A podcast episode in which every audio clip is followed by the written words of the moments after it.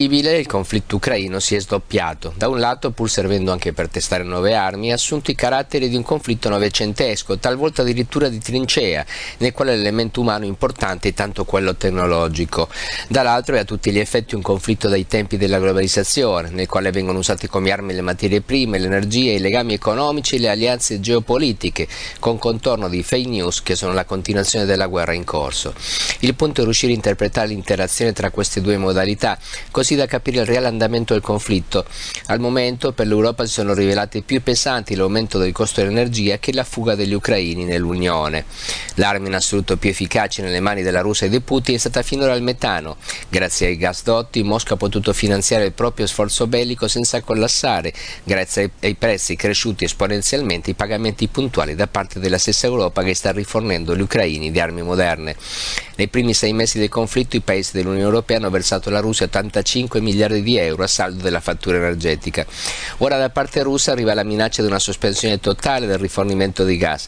La svolta può indicare due cose, o che il conflitto sta andando molto male per Putin, ridotto a usare un'arma estrema per far sì che, all'Ucraina venga meno il sostegno europeo, oppure l'esatto contrario, e cioè che la Russia, diversificando il suo parco cliente, guardando soprattutto a Cina e India, si sarebbe messa nelle condizioni di poter minacciare il blocco all'Europa senza pagarne le conseguenze.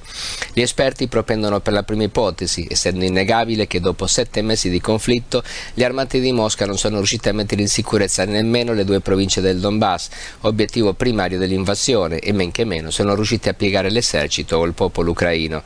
Perché alla fine un conflitto viene deciso dalle armi e le azioni sul campo restano quelle di rimenti, anche se da noi si dibatte solo sulla sicurezza delle centrali nucleari e del mercato energetico, mentre dell'aspetto puramente militare della guerra si parla poco.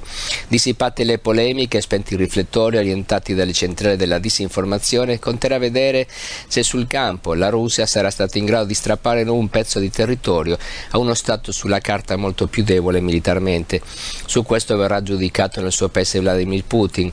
Conterà solo se su quel pezzo di Ucraina sventolerà la bandiera giallo-blu di Kiev oppure quella rossa, blu e bianca di Mosca. Tutto il resto scomparirà, o quasi, perché a noi resterà l'ennesimo avvertimento sul fatto che la transizione energetica è urgente per motivi non solo ambientali ma anche strategici e che la globalizzazione va rivista, tornando a tutelare i settori strategici e accorciando le filiere, lezione che però avremmo già dovuto imparare dalla pandemia.